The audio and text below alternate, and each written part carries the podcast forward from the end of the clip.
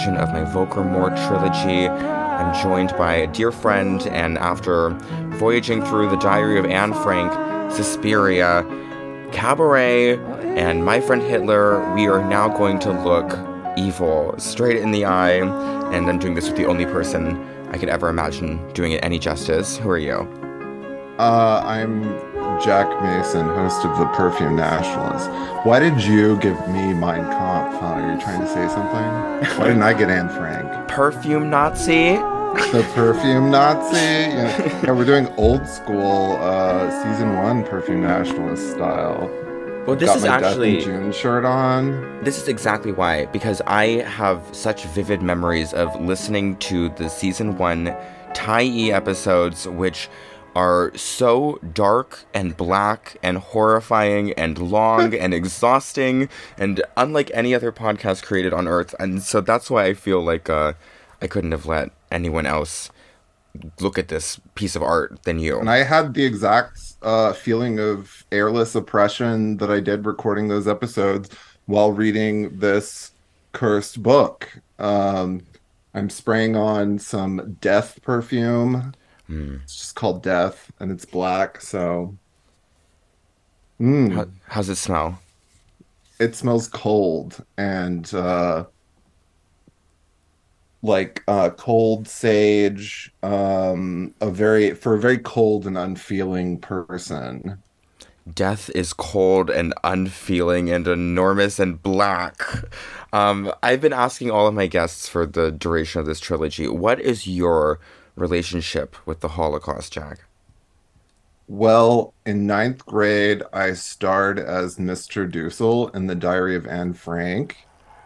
Um, my, let's see, when I first found out about the Holocaust in like third or fourth grade, it was through this weird Doctor Seuss special called In Search of Doctor Seuss with Kathy Najimy, where it had like different celebrities dressed up as Doctor Seuss people, and I think he did like anti-Nazi um, kind of like cartoons, and there was a weird sinister segment on those that really haunted me. And then I found out about uh, the Holocaust proper via um, pretty relentless Holocaust units in class in like fourth or fifth grade.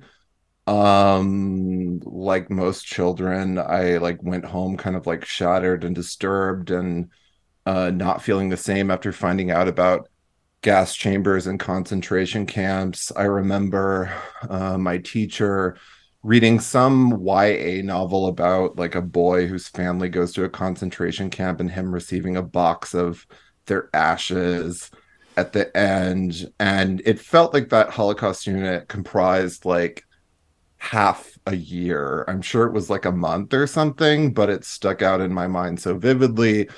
I also remember watching Schindler's List for the first time around then, which was one of uh, the first really long movies uh, and movies with like nudity and extreme violence and stuff that I saw. And I've, um, I bet Schindler's List is really good now. I haven't seen it in forever, but I've mm. been uh, thinking of rewatching it.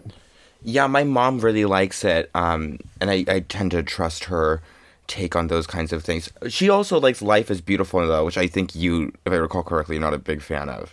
I mean, I haven't seen it since like nineteen ninety-nine. I bet it's really bad because that guy, that's part of the genre, like Day the Clown Cried genre of like, um, there was like this movie called Jacob the Liar with Robin Williams, like amusing mm-hmm. children on their way to the concentration camp. There was Life is Beautiful, which was Roberto Benigni uh, doing that. And these these were all kind of uh, similar to the um, notorious lost Jerry Lewis movie, The Day the Clown Cried, where he was a clown mm-hmm. uh, amu- uh, entertaining children in the concentration camp, which like no one has ever seen.